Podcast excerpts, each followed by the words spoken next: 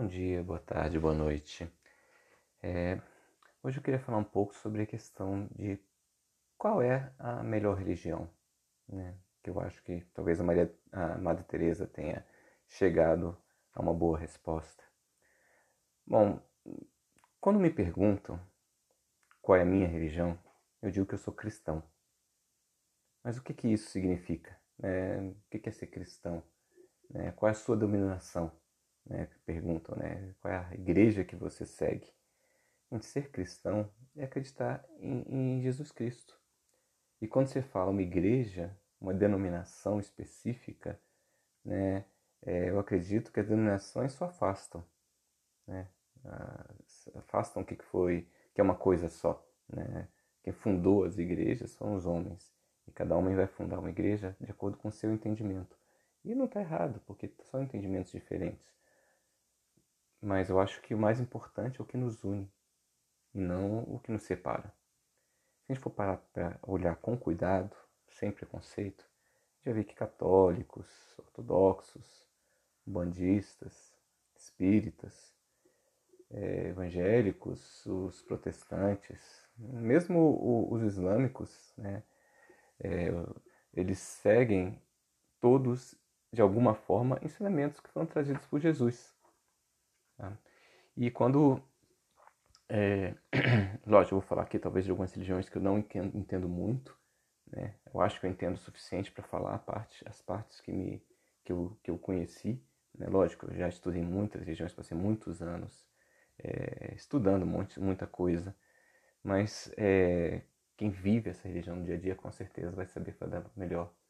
E eu tenho certeza que as pessoas que vivem a religião, se a gente pensar nos ideais maiores realmente do que, que Jesus falou, mesmo que a pessoa fala, é, não aceite a dominação de cristã, eventualmente, né, ela vai concordar nos, nos princípios, né, amor ao próximo, amor a Deus sobre todas as coisas, amor ao próximo como a si mesmo, né, que resume toda a lei, todos os profetas de todas as religiões. Mas vamos lá, por exemplo, pegar, falar um pouquinho só, acho que até por que é importante, né, sobre algumas outras religiões que às vezes a gente tem uma série de preconceitos. A Umbanda, por exemplo, né, entre outras né, é, religiões aí de, de matriz africana. Muitas vezes as pessoas têm preconceitos, mas quando você começa a estudar, você percebe que ali estão todos os princípios e muitas vezes eles seguem inclusive o próprio evangelho, né? É, eu acho que não manda assim, né? É, e você tem ali os ensinamentos de Cristo, além de um forte respeito às tradições ancestrais né, que é uma coisa trazida também dessa parte de matriz africana, quer dizer, você respeitar os seus antepassados, né, você respeitar a sua presença, a sua conexão com Deus, né, tem assim uma série de, digamos, intermediários com Deus, da mesma forma, por exemplo, que os católicos, né, você começa a eleger santos e coisas do gênero, né, quer dizer, cada religião vai ter sempre o seu intermediário, seja um anjo, seja o que for, né, porque o, os homens às vezes se sentem tão distantes de Deus que precisam dessas figuras mais próximas para ajudar eles nesse, nesse caminho. Então, quer dizer, quando você começa a estudar mais a Umbanda, você percebe que é uma coisa linda, cheia de amor, né? não tem nada a ver com, com preconceitos que a gente coloca muitas vezes, né? são, são coisas profundas que trabalham o, esse sentimento cristão mesmo, né? independente de qualquer coisa, o importante é isso, né? esse sentimento cristão, né? É, que é o importante. Então a gente tem que parar, às vezes, parar e, e, e, pensar, né? como eu falei lá atrás, qual é a melhor religião? Existe melhor religião? Né? Se essa religião está te mostrando os caminhos certos. É, um outro exemplo de, de, religião que é muito mal compreendida também é o, é o islamismo. Né? Que entre os profetas, né? quer dizer, eles acreditam que o último profeta é o Maomé, mas entre os profetas está lá o, o, o Jesus com os ensinamentos. Né? O Islã, gente, também é uma religião também cheia de amor. Né? Tanto que é a religião que mais cresce no mundo. Né? E aí vem o preconceito. Ah, mas eles instigam terrorismo, guerra santa. Vamos pensar um pouquinho. Qual a idade do Islã? O Islã está hoje com mais ou menos 1.400 anos de idade como religião. Né? É... O que, que o catolicismo fez quando tinha 1.400 anos de idade? Cruzadas Exatamente, né? Cruzadas sangrentas. Vamos levar a fé aos infiéis.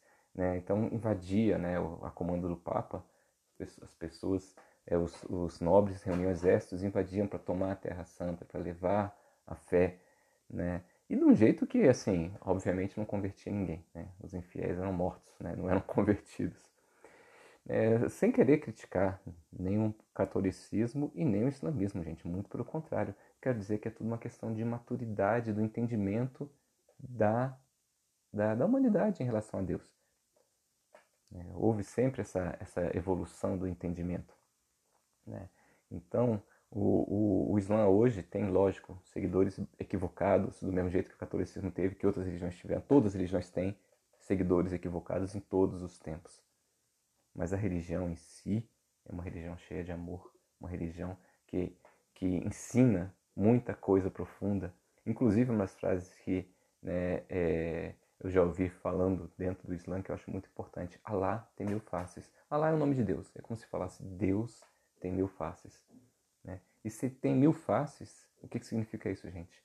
Significa que ela pode ser entendida de mil formas diferentes. É, o nosso entendimento da religião como humanidade, ele passa por evolução. Né? Não é que Deus muda, o nosso entendimento muda. Então, se você for olhar, por exemplo, na época de Moisés, os Dez Mandamentos, todo o Antigo Testamento, né, você tinha aqui aquela coisa de proibição. Né? Olha, você não vai matar, você não vai roubar, você não vai desejar a mulher do próximo. Precisa de tudo isso? Precisava, porque eram crianças, né? nós éramos crianças. Né?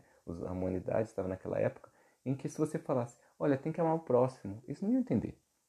Né? Fala, não, é proibido, olha, não pode fazer isso, não pode fazer aquilo, que você faz com criança pequena. Não pode, por que não pode? Porque é errado. Não pode porque não pode. Na época de Jesus já houve uma evolução. Né? Ainda estávamos muito na infância espiritual. Então você tem que, para a criança, o que você tem que fazer? Não adianta você ficar ensinando coisas abstratas muito. Você tem que mostrar para a criança, olha, é assim que funciona. Né? Então o amor de Deus, como é que Jesus mostra? Mostra fazendo milagres. Né? Porque para a criança tem que ter né, o milagre, a coisa física ali mostrando a cura do doente, né, aquelas coisas, né, ressuscitar os mortos, porque para a criança tem que ser ver né, a coisa. E com isso, né, Jesus impressionou e mostrou né, que o mais importante não é, até porque Jesus não tentou convencer Pilatos, não tentou convencer Antipas, não tentou convencer os, os, os importantes e os ricos, os políticos e o quem fosse da época. Ele falou com o povo. Ele falou, gente, olha, o importante é amar a Deus acima de tudo e o próximo como a si mesmo. E aí o que acontece? É, todas aquelas proibições modernas, tudo que foi ensinado no Velho Testamento, ele resumiu ali em, em, em meia dúzia de palavras, um pouco mais. Ele veio, ele até fala, né, que ele não veio é, acabar com a lei, né? ele veio confirmar a lei. Por quê? Porque tudo estava certo, né? O não matar, todo, todas as coisas antigas estavam certas. Isso estava trazendo um novo entendimento. Então vem cá, né? Se você amar o próximo e a Deus, você não vai matar, você não vai roubar, você não precisa decorar tudo isso, você não precisa ficar assim, porque vai ser natural para você. Você tem que amar a todos, né? E assim, isso a gente vê, né? evolução vai crescendo e o entendimento das pessoas não segue uma linearidade. Não é todo mundo que vai entender Deus da mesma forma. Cada um vai entender Deus da sua forma particular, né?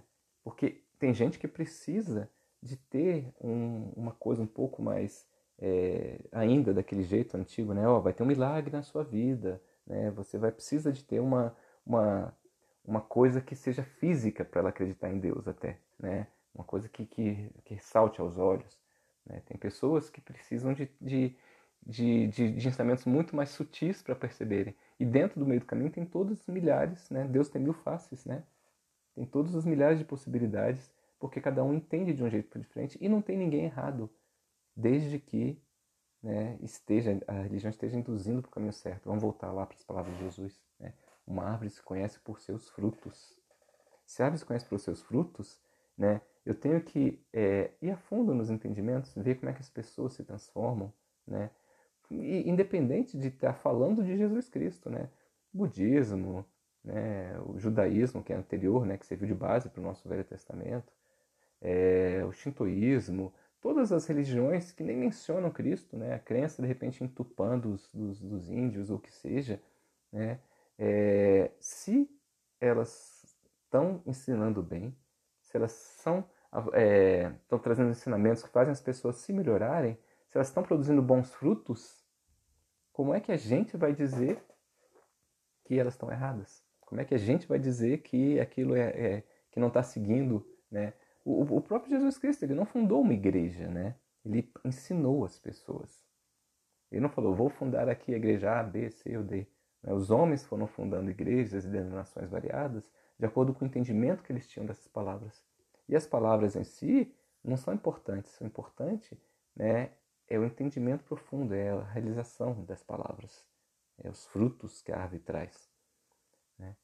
No fundo, vamos, né, que eu falei lá atrás, eu acho que a melhor religião é aquilo que a Maria Teresa Calcutá respondeu quando perguntaram para ela né, é, qual é a sua religião.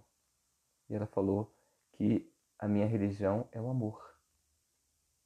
E ela perguntou, ah, sua religião é o amor? Então quem é o seu Deus? Ela falou, meu Deus é o próximo. E olha só que lindo, gente, porque quando a gente fala que Deus é o próximo, a gente está indo até mais profundamente, né? O, resumindo mais ainda, né? O que, que Jesus falou, porque quando ele fala amar a Deus sobre todas as coisas e o próximo como a si mesmo. Só que Deus está em tudo. Deus está dentro de você. Deus está dentro do próximo. Quando você ama ao próximo, você está amando a Deus. Você está mostrando o seu amor a Deus. Você está construindo árvores que dão frutos, né? Então, assim, o, o nome da religião não interessa. Você não precisa ter nem religião. Uma das melhores pessoas que eu conheço, com o coração mais puro, que me passa uma coisa super boa, uma vez eu perguntei, poxa, mas qual é a sua religião? Ela falou, a religião é supérfluo. Eu comecei a rir, eu falei, como assim? Supérfluo? Sim, é supérfluo. Para que uma religião? Porque, na verdade, o importante não é a religião. O importante é a religiosidade, né? É a espiritualidade, ou o nome que você quiser dar a isso. O importante é o amor. Como disse a Maria a Madre Teresa Calcutá, né? O amor a todos, né? É viver sem preconceito se a pessoa é, é da religião A, B ou C, né? viver sem preconceito se a pessoa é da raça ou da cor A, B ou C, né? ou se da crença política A, B ou C. Tudo que você é, separa você de outras pessoas por conta de uma denominação, né? afasta você dos outros, Está errado, está prejudicando. Né? Você está prejulgando pessoas que às vezes você nem conhece, está te afastando de pessoas que você ama sem necessidade. Né? Porque o que importa realmente, no fundo, não é a sua religião. O que importa é você ter amor ao próximo. Você amar a Deus sobre todas as coisas e o próximo como a si mesmo. E o próximo, gente, começa pelo próximo também mais perto de todos, que é você mesmo. Né? Você tem que amar a você. Você tem que reparar em você o que, que você está fazendo que está fazendo mal a você, o que está te afastando de Deus, o que está fazendo, é, o, o que, que ficou travado dentro de você por conta de coisas antigas. Então tire um minuto agora e passa para rever sua vida. Né? Terminou aqui, parou, dá uma paradinha e responda aquela, uma perguntinha só. Se você morresse hoje, puf, morreu, desencarnou, o nome que você quiser dar, né? Você teria deixado alguém magoado com você? Você teria um amigo que brigou com você por algum motivo qualquer que pareça o mais importante do mundo, não interessa. Né? Mas você teve uma pessoa que era amigo e que de repente é, está magoada hoje e essa pessoa continua magoada você perdeu a oportunidade de se desculpar com ela, ou de ouvir as desculpas para ela, ou dizer que perdoa ela, apesar dessa mágoa. Né? Você ficaria triste, ou a pessoa ficaria triste, sabendo que perdeu uma oportunidade de reconectar, de pedir desculpas, de dizer eu te amo mesmo né? Porque a gente tem que dizer mais, eu te amo, sem medo de ser mal compreendido. Fala, poxa vida, né? Quando foi a última vez que você disse eu te amo para uma pessoa que você ama realmente? Seja um pai, uma mãe, um filho, um irmão, um, uma esposa, um marido, quem quer que seja. Né? Então, vamos dizer mais, eu te amo. E se você para com esse minutinho e rever, né? É, eu, se eu morrer, eu vou estar deixando alguém magoado para trás? Eu vou perder a oportunidade de pedir desculpa? vou perder a oportunidade de dar as minhas desculpas, né, de dizer que eu amo apesar do erro, porque nós somos errados. Gente, como é que eu posso julgar alguém? Né, dizer que a pessoa magoou, que fez mal e tudo mais, se eu também faço isso, às vezes até sem querer. Todo mundo tem seus problemas. Então tire esse minuto e vá atrás das pessoas. Não, não, não morra ou não deixe que a pessoa morra. Que fique esse abismo entre vocês. Não perca tempo. Como eu falei na outra na, na outra gravação, outro episódio, um minuto é muito importante. É, Jesus mesmo fala, né, é tolo, né, o homem que junta naquela parábola, que junta riquezas, constrói silos imensos e fica, ah, agora eu posso repousar.